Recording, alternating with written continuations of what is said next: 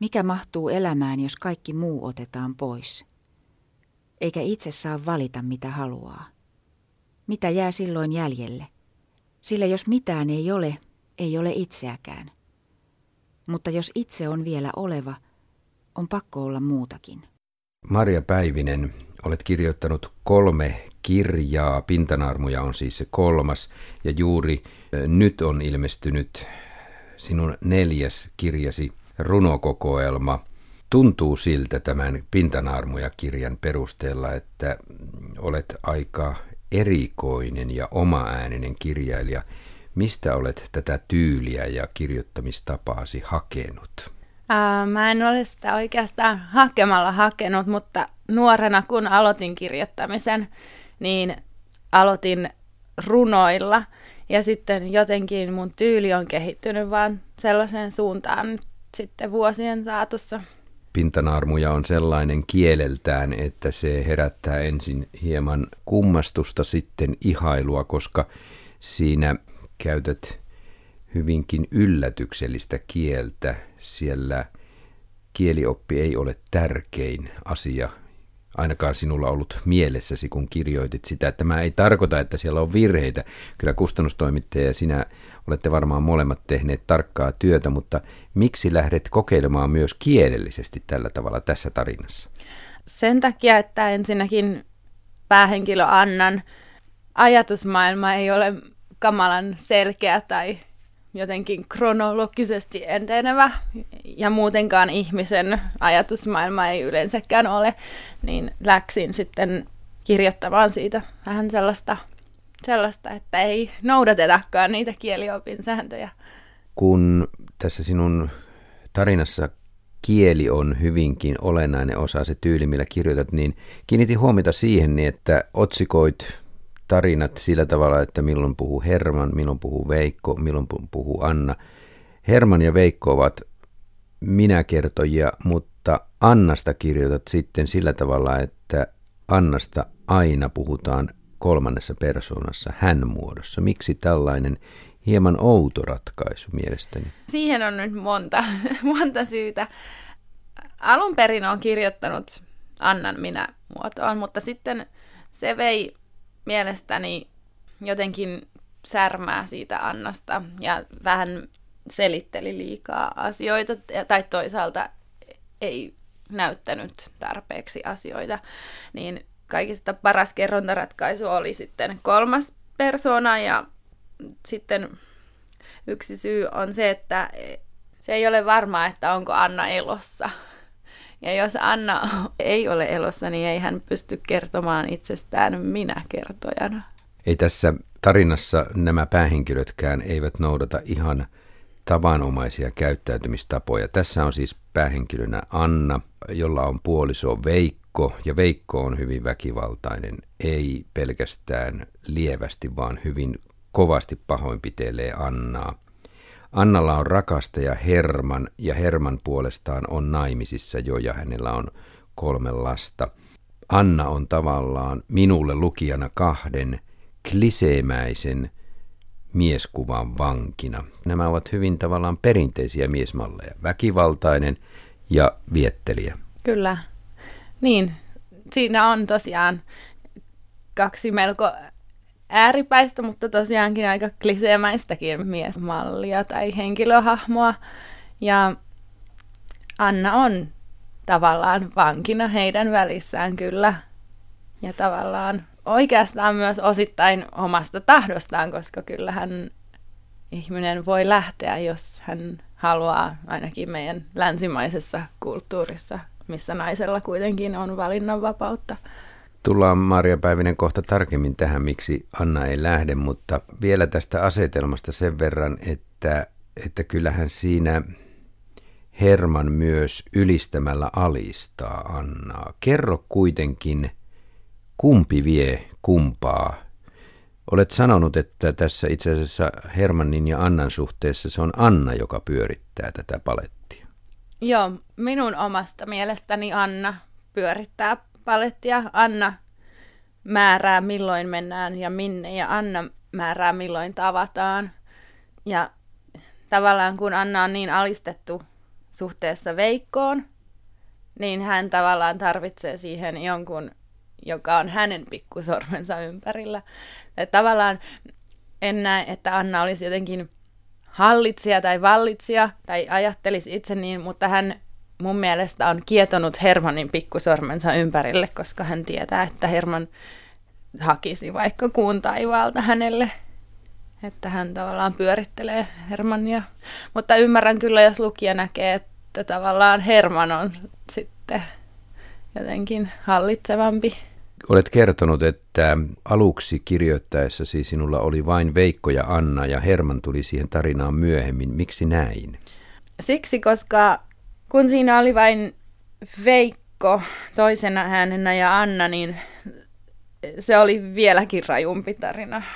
Että myös ihmiset, jotka on lukenut mun käsistä, sanoivat, että ja kustantaja itsekin, että teepä tälle käsikselle nyt jotain ratkaisevaa, radikaalia, niin siinä vaiheessa mä läksin miettimään, että, että tuonkin tähän tällaisen jumaloivan hahmon, joka ei ole väkivaltainen fyysisesti. Olet kuitenkin kirjoittanut tämän Hermanin sillä tavalla, että sitä voisi lukija myös ymmärtää, että se on Annan vain haave ja toivekuva, ettei se olekaan oikeasti elävä ihminen.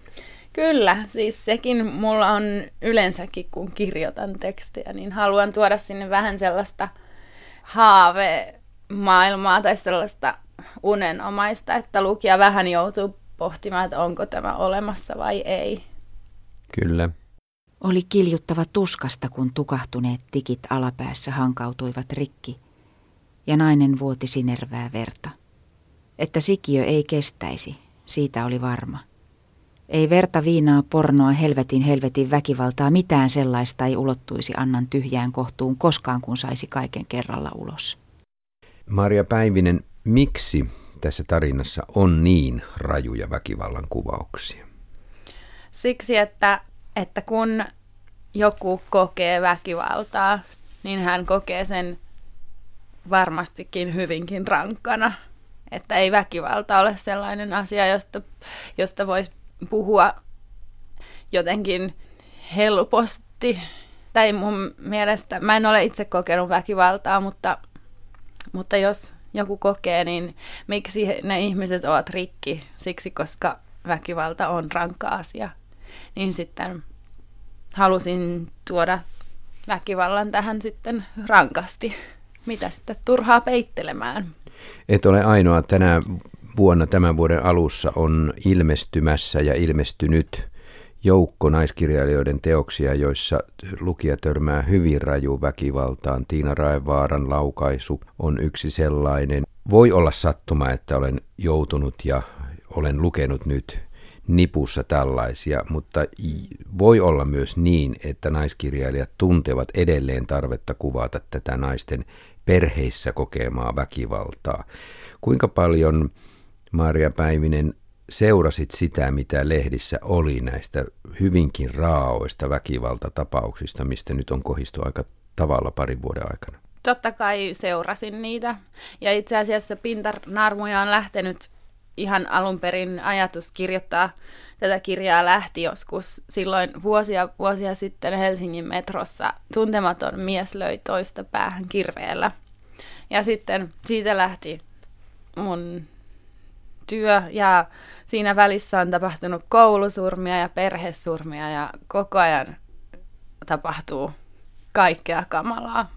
Niin sitten sieltä sitä materiaalia saa vaikka väkivalta sinänsä ei ilmeisesti ole perheiden sisällä lisääntynyt, toki se on saattanut tulla näkyvämmäksi, että ihmiset siitä raportoivat enemmän, mutta jos muistan oikein, niin vain pieni osa siitä väkivallasta, mikä perheiden sisällä tapahtuu, tulee julkiseksi ja siitä tehdään ilmoitus. Nämähän ovat arvioita, niin. mutta ilmeisesti sitä kuitenkin tuolla piilossa niin paljon on, että tunnet tarvetta siitä kirjoittaa. Kyllä, ja, ja halusin sitten myöskin tutkia sitä tai lähteä kokeilemaan, miltä tuntuu olla sellaisen ihmisen pään sisällä, joka jää väkivaltaiseen suhteeseen. Hellalla ei kiehunut soppa tai vääristynyt ilmeettömyys. Ja Veikolla varhainen nälkä. Työmiehen mittatilatut tarpeet. Etkä sinä koskaan tee mitään oikein. Jumalautan nainen ruokaa myöhässä perkele. Anteeksi, anteeksi, anteeksi ja Anna oli anteeksi antamaton. Eikä hän väistänyt miehensä varjosti miksi kohonneita käsiä. Sanotko sinä minulle, joka olen tämän talon isäntä, sanotko sinä minulle anteeksi ja oletat, että kaikki on sillä kuitattu? Mies lateli ehtoja. Niitä, joiden nojalla Anna sai pysyä. Kerro näistä kahdesta miehestä. Minua lukijana askarruttaa, että kun Veikko hakkaa, niin minä tulkitsin sen, että Veikolla on hyvin huono itsetunto, jota hän sitten ikään kuin kompensoi sillä, että hän saa yli, ylivalan Annasta. Mutta sitten Herman saattaakin olla hyvin voimakas itsetuntoinen, jopa narsisti. Kyllä. Onko, onko näin? Joo, kyllä vähän on. Kyllä, halusin luodakin hänestä nimenomaan vähän sellaisen narsistin, jolla on hyvä itsetunto. Ja sitten, niin, siinä se asetelma on sellainen, että Veikko, jolla on heikko itsetunto, niin käyttää sitä väkivaltaa toinen mies ei tarvitse väkivaltaa siihen, että hän on. Heikko, niin kuin minä.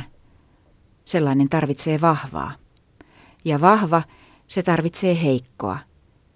Ja sitten kun heikko ja vahva ovat yhdessä, ne sekoittuvat ja vahva onkin heikko ja heikko vahva, täydentävät toisiaan, ääripäät ja voimat.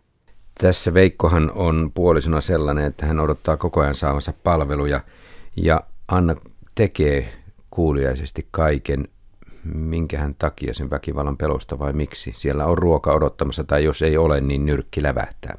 Niin, väkivallan pelosta ja ehkä siitä, että siitä väkivallasta on ja Veikon komentelusta on kasvanut rutiini, että Anna toteuttaa tavallaan sitten naisen tehtäviä, että heidän perheessään on sellainen jako. Tästä päästäänkin aika mielenkiintoisesti tuohon naiskuvaan, koska se ei ihan sekään ole tavanomainen tässä. Miten paljon mietit naiseutta? Tietysti aika paljon väistämättäkin. Mä en ihan äh, välttämättä tahallani ajattele naiseutta, kun mä kirjoitan. Mutta kyllä mun teksteissä kaikissa melkein sivutaan naiseutta siitäkin näkökulmasta, että nainen voi saada lapsia ja usein mietin sitä, että, että onko nainen tavallaan kokonainen nainen, jos hän ei koskaan saa lapsia. Ja sitten tässä kirjassahan tapahtuu rankkoja asioita sen äitiydenkin suhteen sitten. Niin tavallaan mietin myös äitiyttä ja tavallaan yhdistän naiseuteen äitiyden tai sen, että ei ole äiti ja sitten rakkauden ja tunnemaailman ja kaiken.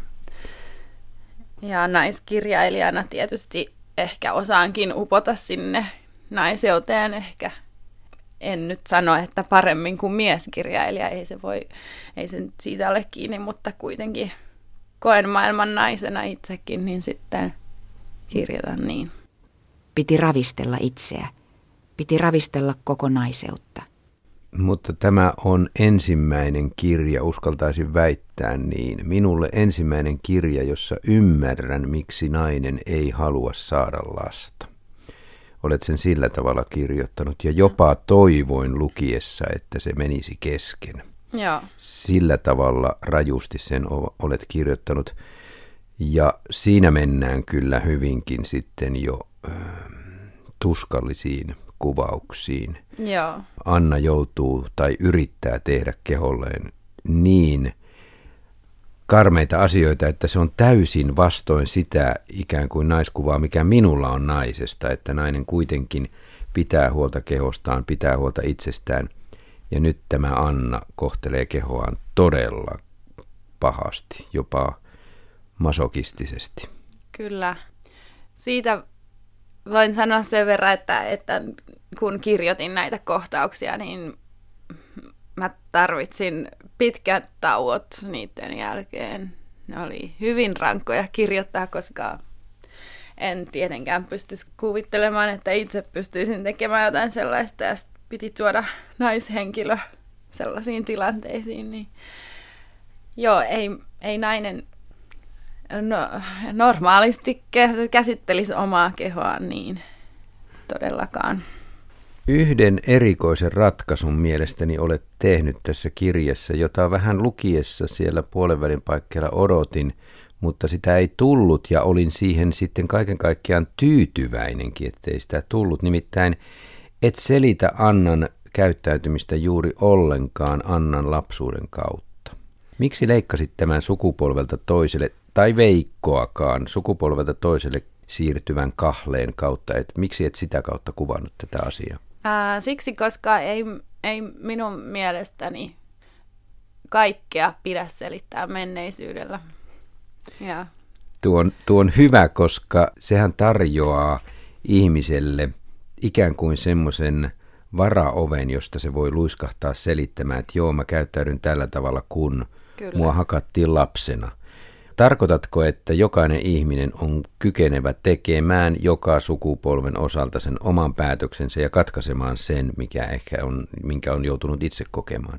No kyllä mun mielestä niinkin voi tehdä. Ja se tietysti vaatii työ, työtä henkilöltä itseltään, että katkaisee tavallaan välit menneisyyteen, mutta tosiaan ei mun mielestä kaikkea saa selittää sillä, että olen nyt näin paha, koska isäni oli minua kohtaan paha.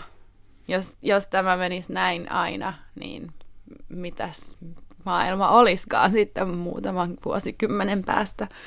Paljastamatta kuuntelijoille tätä kirjan loppua, koska se on hyvin olennainen, niin sanon silti sen, että sen kirjan loppuratkaisu minulle nimenomaan liittyy tähän tämän ketjun katkaisemiseen, että se ei enää jatkuisi että tämä oli tietoinen valinta. En tiedä, miten alkuvaiheessa, kun kirjoitit tätä tarinaa, miten mietit sitä, että kuinka paljon se selittyy jostain menneisyydestä, mutta mietitkö edes sitä? No itse asiassa ihan ensimmäinen käsikirjoitusversio, mikä oli just joskus seitsemän vuotta sitten, niin siellä mä olin lähtenyt kirjoittaa tätä ihan aluksi niin, että siinä oli myös Annan lapsuutta mukana. Mutta sain sellaista palautetta, että katkaisettua ja rupesin itsekin miettimään, että minä hylkään kaiken, mitä olen kirjoittanut ja kirjoitan ilman mitään perusteluita menneisyydellä. Mitä minä paljastan? Paljastan sen, minkä hän minut opetti näkemään varsin kierrolla tavalla. Meissä kaikissa väijyvät mustasukkaisuuden ja katkeruuden suuret putoukset. Jokainen meistä haluaa sitä tietämättään, tuntea kaiken, tuntea kuolevansa ikävään. Tuntea olevansa ainoa, jota kohtaan tunnetaan. Tuntea saavansa kaiken huomion, jakamattoman, olla makaava, itkevä maailma. Mustasukkaisuus on tässä yksi hyvin olennainen seikka. Joo. Eikö näin on. ole? Se on hyvin monimutkainen ja vaikea asia parisuhteessa tai sitten jos siihen otetaan vielä kolmas osapuoli.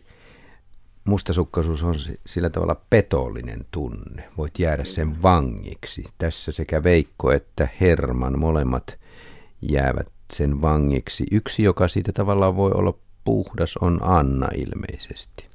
Joo. Hänellähän ei ole siinä ketään, kenelle olla mustasukkaja. Kyllä. Ei edes Hermannin vaimolle. Ei. Koska hän pyörittää Hermannia.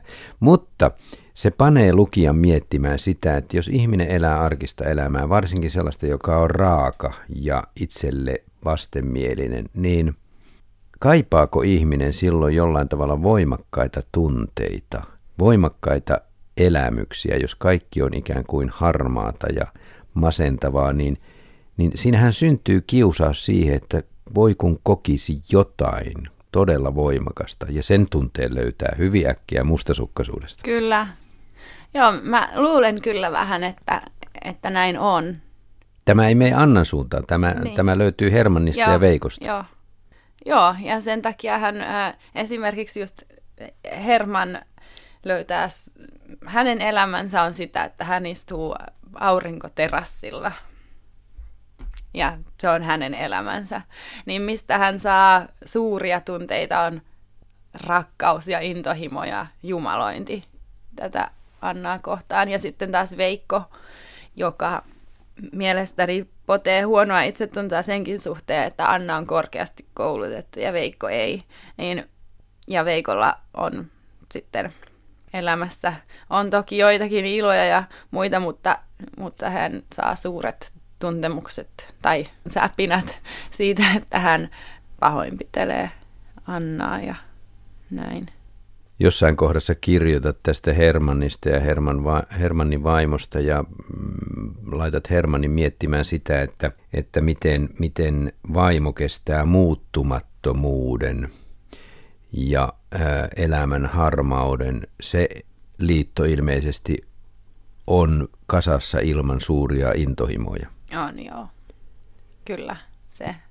Tarkoitat siis Hermannin Kyllä. ja hänen vaimonsa. Herman joo, ja hänen vaimonsa. se on kasassa ja siinä ei tapahdu mitään ihmeellisyyksiä ja siellä ei tosiaankaan sitten myöskään ole suuria rakkauden tuntemuksia ainakaan Hermannin puolelta, eikä vaimonkaan.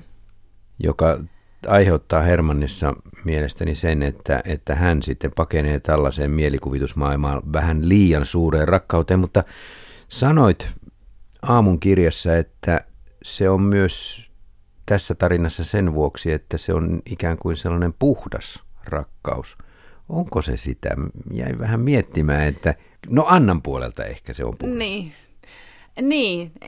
Tavallaan se on niin, niin intohimoinen, niin jumaloiva ja niin maaninen se Hermannin rakkaus, että tavallaan eihän sekään ole täysin puhdasta.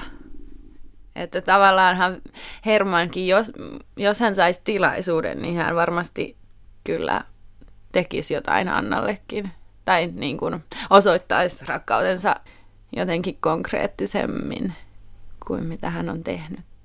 Miten tarkkaa harkittua se on, että Hermannin kanssa maailma on avoin Annalle ja he matkustelevat, he näkevät maailmaa, he ovat hyvin laajassa tilassa, he kiertävät tosiaan eri paikoissa, kun taas Veikon kanssa Anna on koko ajan kutakuinkin neljän seinän sisällä. Juu, se on tarkoin harkittu, koska ensinnäkin kirjanahan lukija ei välttämättä kiinnosta se, että ollaan vaan neljän seinän sisällä eikä tapahdu mitään. Ja halusin päästää Annan myös ulos sieltä asunnosta. Ja sitten tavallaan, jos, jos nyt lukija ajattelisi vaikka, että Hermannia ei olisikaan olemassa, että se on Annan mielikuvituksen tuote, jos näinkin ajattelisi ja vaikka ajattelisikin, että se on oikea henkilö, niin Hermannin kautta Anna pääsee maailmaan näkemään paikkoja ja muita asioita kuin sen väkivaltaisen suhteen ää, Veikon kanssa. Että tavallaan se oli harkittu teko, että mä kirjoitan Hermannin kautta sinne muitakin paikkoja. Ihan yksi, syy, yksi puhdas syy oli just se, että, että ketä tahansa puuduttaisi lukea vain, vain yksitoikkoisesta ähm, väkivaltasuhteesta neljän seinän sisällä. Mutta kun näin ryhdyit ajattelemaan kirjoittaessasi, niin tiesit, että lukija ahneesti vaatii sinulta vastausta seuraavaan kysymykseen. Miksi Anna ei tee valintaa? Mikä pitää Annan kiinni Veikossa? Niin, tämä kysymys ähm, on sellainen, mihin itse yritin seitsemän vuotta saada vastausta ja ehkä sainkin, mutta koska se, koska se ei ole niin yksinkertainen vastaus, niin halusin kyllä oikeastaan jättää lukijallekin sen avoimeksi. Tai tavallaan, että lukija itsekin kyllä nyt sit joutuu pohtimaan, että no mikä, sen, mikä hänet siinä pitää. Ja minusta siellä on muutama, muutamia vastauksia siihen kysymykseen, jotka voi miettiä.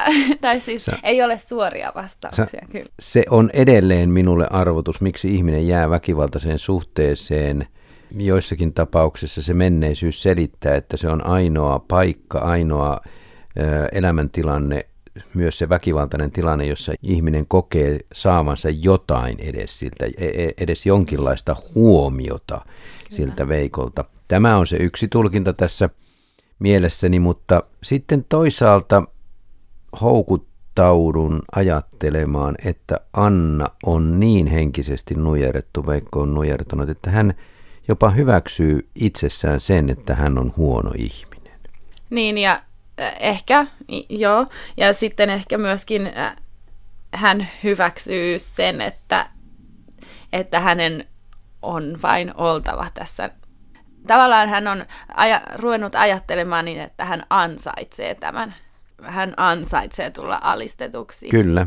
Haluaako ihminen enää muuta kuin jälleen näkemisen riemun? Sen, että sitä odottaa. Odottaa ja odottaa elämänsä ajan odottaa, eikä sillä välillä mikään muutu. Odotuskin pysyy samana, rauhallisena, miltei liikkumattomana, hengettömänä. Minä odotan jotakin, mitään ei tule. Mutta onko siinä pieni ripaus jostain halusta kipuun? Sitäkin ehkä, että tavallaan kaikki, mitä Veikko Annalle tekee, on huomiota. Ja tavallaan myös kipu, mitä Veikko aiheuttaa koko ajan, niin tavallaan se on huomiota ja ehkä Anna ajattelee vääristyneesti, että, että se on rakkauden osoitus.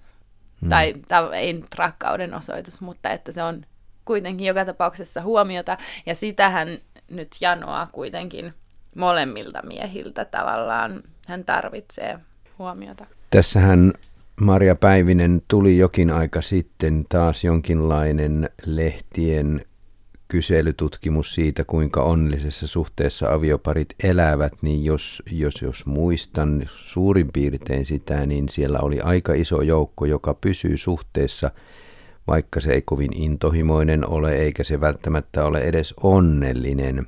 Täysin onnellisia mm, suhteita kai oli kuitenkin aika lailla vähäsen, niin – Tämä on juuri se mysteeri, miksi ihminen pysyy suhteessa, vaikka se ei anna hänelle enää intohimoa.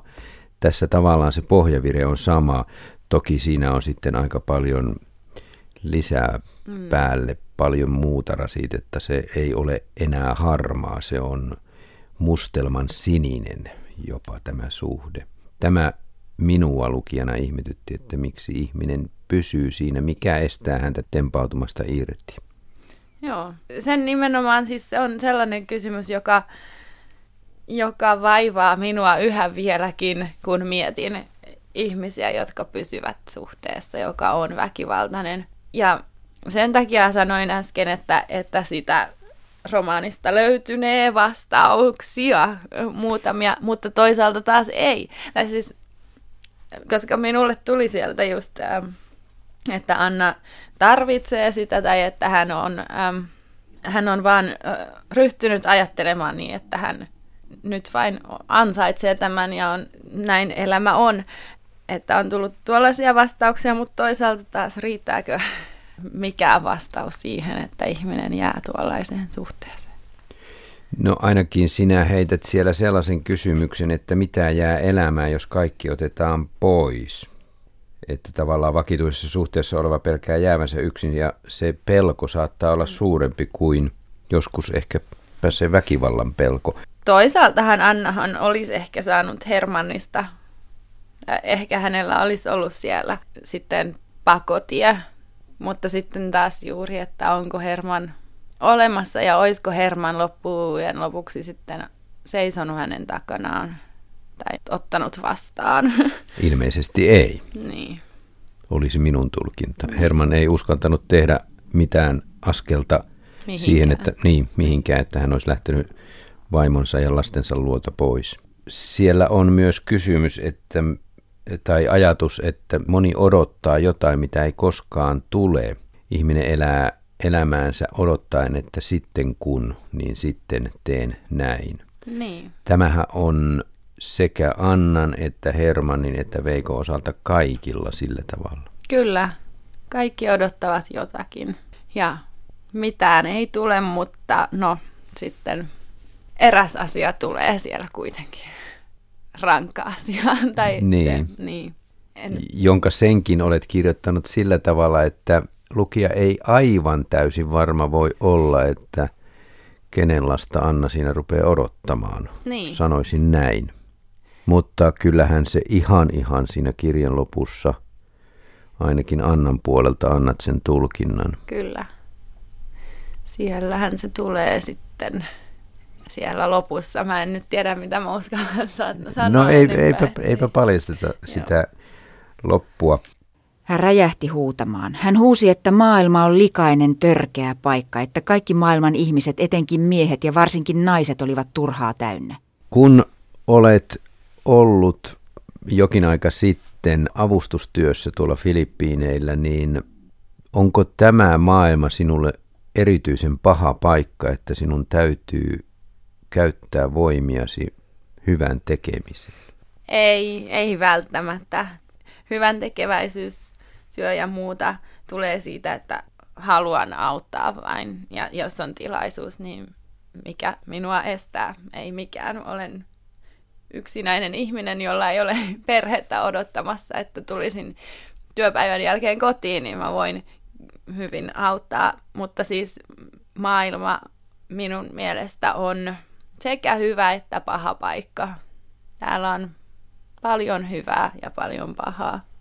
Se tästä maailmasta tekeekin ehkä mielenkiintoisen ja mielenkiintoisen kirjoittaa erilaisia elämiä sitten kansien väliin. Ja ilmeisesti ajattelet myös, että maailmassa on sekä hyviä että pahoja ihmisiä, molempia. Kyllä. Ja joissakin ihmisissä se on sisällä samanaikaisesti se hyvä ja paha. Miten vältit sen, että et kirjoittanut Annasta korostetusti feminististä, siis tällaista naisasialiikkeen naista? Siten, että mä en, mä en halunnut tässä lähteä kuitenkaan alleviivaamaan myöskään sitä, että vain mies olisi paha koska kyllähän Kyllä. naisetkin mm. ja myös Anna pystyy aivan hirveisiin tekoihin. Että en mä halunnut lähteä erottelemaan sitä, että miehet on pahoja, naiset eivät, tai että naiset ovat pahoja, miehet eivät, vaan sitä, että se on yksilö, yksilökysymys. Maria Päivinen, olet tehnyt tätä kirjaa usean vuosien ajan ja juuri 2013-2014 taitteessa olet ollut siellä Filippiineillä avustustyössä – ja kirjoitit silloin jo muinoin näin. Mitä olen koskaan tehnyt esimerkiksi kehitysmaan lasten hyväksi? Mitä olen koskaan saavuttanut? Mitä tehnyt silloin, kun toisella puolella maapalloa talot läsähtävät maanpintaan? Mitä olen tehnyt, kun vesi hyökyy elämän päälle ja hukuttaa? Mitä silloin, kun hän on ollut pulassa? Mitä silloin, kun naapuriasunnossa on annettu kyytiä heikommille? Aika enteellistä, kun jo silloin kirjoitit näin. Joo, Joo aika, aika enteellistä todellakin. Ja nyt kun mietin vähän tarkemminkin, niin aika uskomatonta, että olen noin kirjoittanut ja sitten itse juuri ollut taifuunin ja tulvan tuhoamalla alueella. Kun siellä kävelit ja autoit lapsia, niin oliko tämä kohta tekstistäsi koskaan mielessä? Itse asiassa ei se ehtinyt kyllä käydä mielessä, kun siellä keskittyi vaan sitten siihen hetkeen, mikä siellä oli. Siellä oli siis olosuhteet, siellä näki koko ajan kaikkea rikottua ja kaikki oli rikki ja sitten koko ajan haistoi mädän hajun ja muuta, niin ei siinä oikein ehtinyt omia, omia tekstejä ja niitä, mitä on kirjoittanut, niin miettiä. Mutta nyt, nyt oikein sykähdytti vähän, että oho, Tähän kohtaan kiinnitin muutenkin jo huomiota. Itse asiassa taisin poimia tuon kohdan jo ennen kuin tiesin, että olit siellä avustustyössä. Nimittäin se minua hieman mietitytti, että Anna ei muuten ollut kovinkaan tällainen maailmanparantaja, siis sillä tavalla, että hän olisi itse tuntenut halua lähteä kehitysapuun. Tämähän on Hermannin ajatusta Annasta, eli Ateenasta, jolla hän kutsui tätä Annaansa. Hermannin päässä on tällainen ikään kuin itsesyytys. Joo, ja sitten nimenomaan, koska Herman on niin passiivinen henkilö. Hän ei siellä tee mitään ja ei oikein ole saavuttanut elämässä mitään tai on ehkä haaveillut professuurista ja suuresta urasta, mutta mitään ei ole tapahtunut.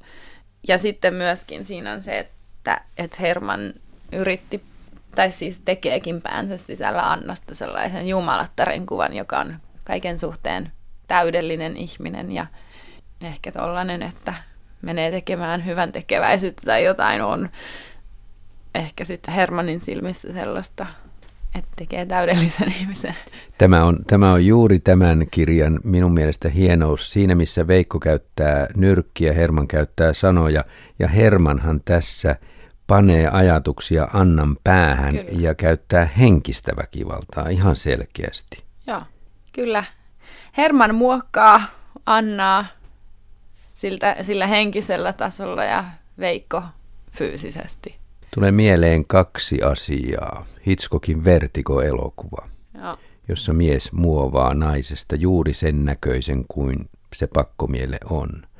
Ja toinen, joka on minulle hyvin tärkeä, on Sören Kierkegaard. Oletko lukenut Viettelijän päiväkirjan? En ole lukenut. Minusta fyysinen viettely ei ole ollenkaan niin rajua kuin se, mitä Kierkegaard kirjoitti Viettelijän päiväkirjassa. Sehän on tarina siitä, kuinka mies viettelee naisen mielen. Okay. Ja se on niin rajua väkivaltaa ja niin kova kirja, että enpä toista tiedä. Okei, okay, pitääkin lukea se. Maria Päivinen, kun sanoit, että voi olla mahdollista, että Anna on joko hengissä tai on kuollut, niin sehän tulee siellä kirjan alussa ja pilkahtelee siellä täällä – Tämä kirja jättää sen kuitenkin lukijalle avoimeksi. Miksi jätit sen näin? Ensinnäkin siksi, että, että itse pidän tarinoista, jotka jäävät avoimiksi. Siksi, että, että tavallaan halusin jättää myös lukijan tuomittavaksi, että mitäs Annalle nyt sitten tehdään. tai että mitä, mikä hänelle, minkä lopun hän ansaitsee. Tai koko tämä tarina. Ja muutenkin, että ei kenen kirjoittama se on se tarina vailla loppua, Michael Ende vai mitä, niin tota, mun mielestä kaikki tarinat ovat vailla loppua tavallaan. Ajatteletko myös niin, että ihmiselämä ei selity sellaisiksi tapahtumien ketjuiksi, jotka ovat loogisia, selkeitä ja että ne menisivät jollain tavalla kiinni? Niin, nimenomaan elämä on monisäikeistä, niin sitten haluan tuoda sen kyllä omissa teksteissänikin sillä lailla ilmi. Vaikka ymmärrän, että monet lukijat ehkä haluaisi tietää selkeän lopun, että mitä tuolla on oikeasti sitten tapahtunut, mutta valitettavasti en voi sitä tarjota.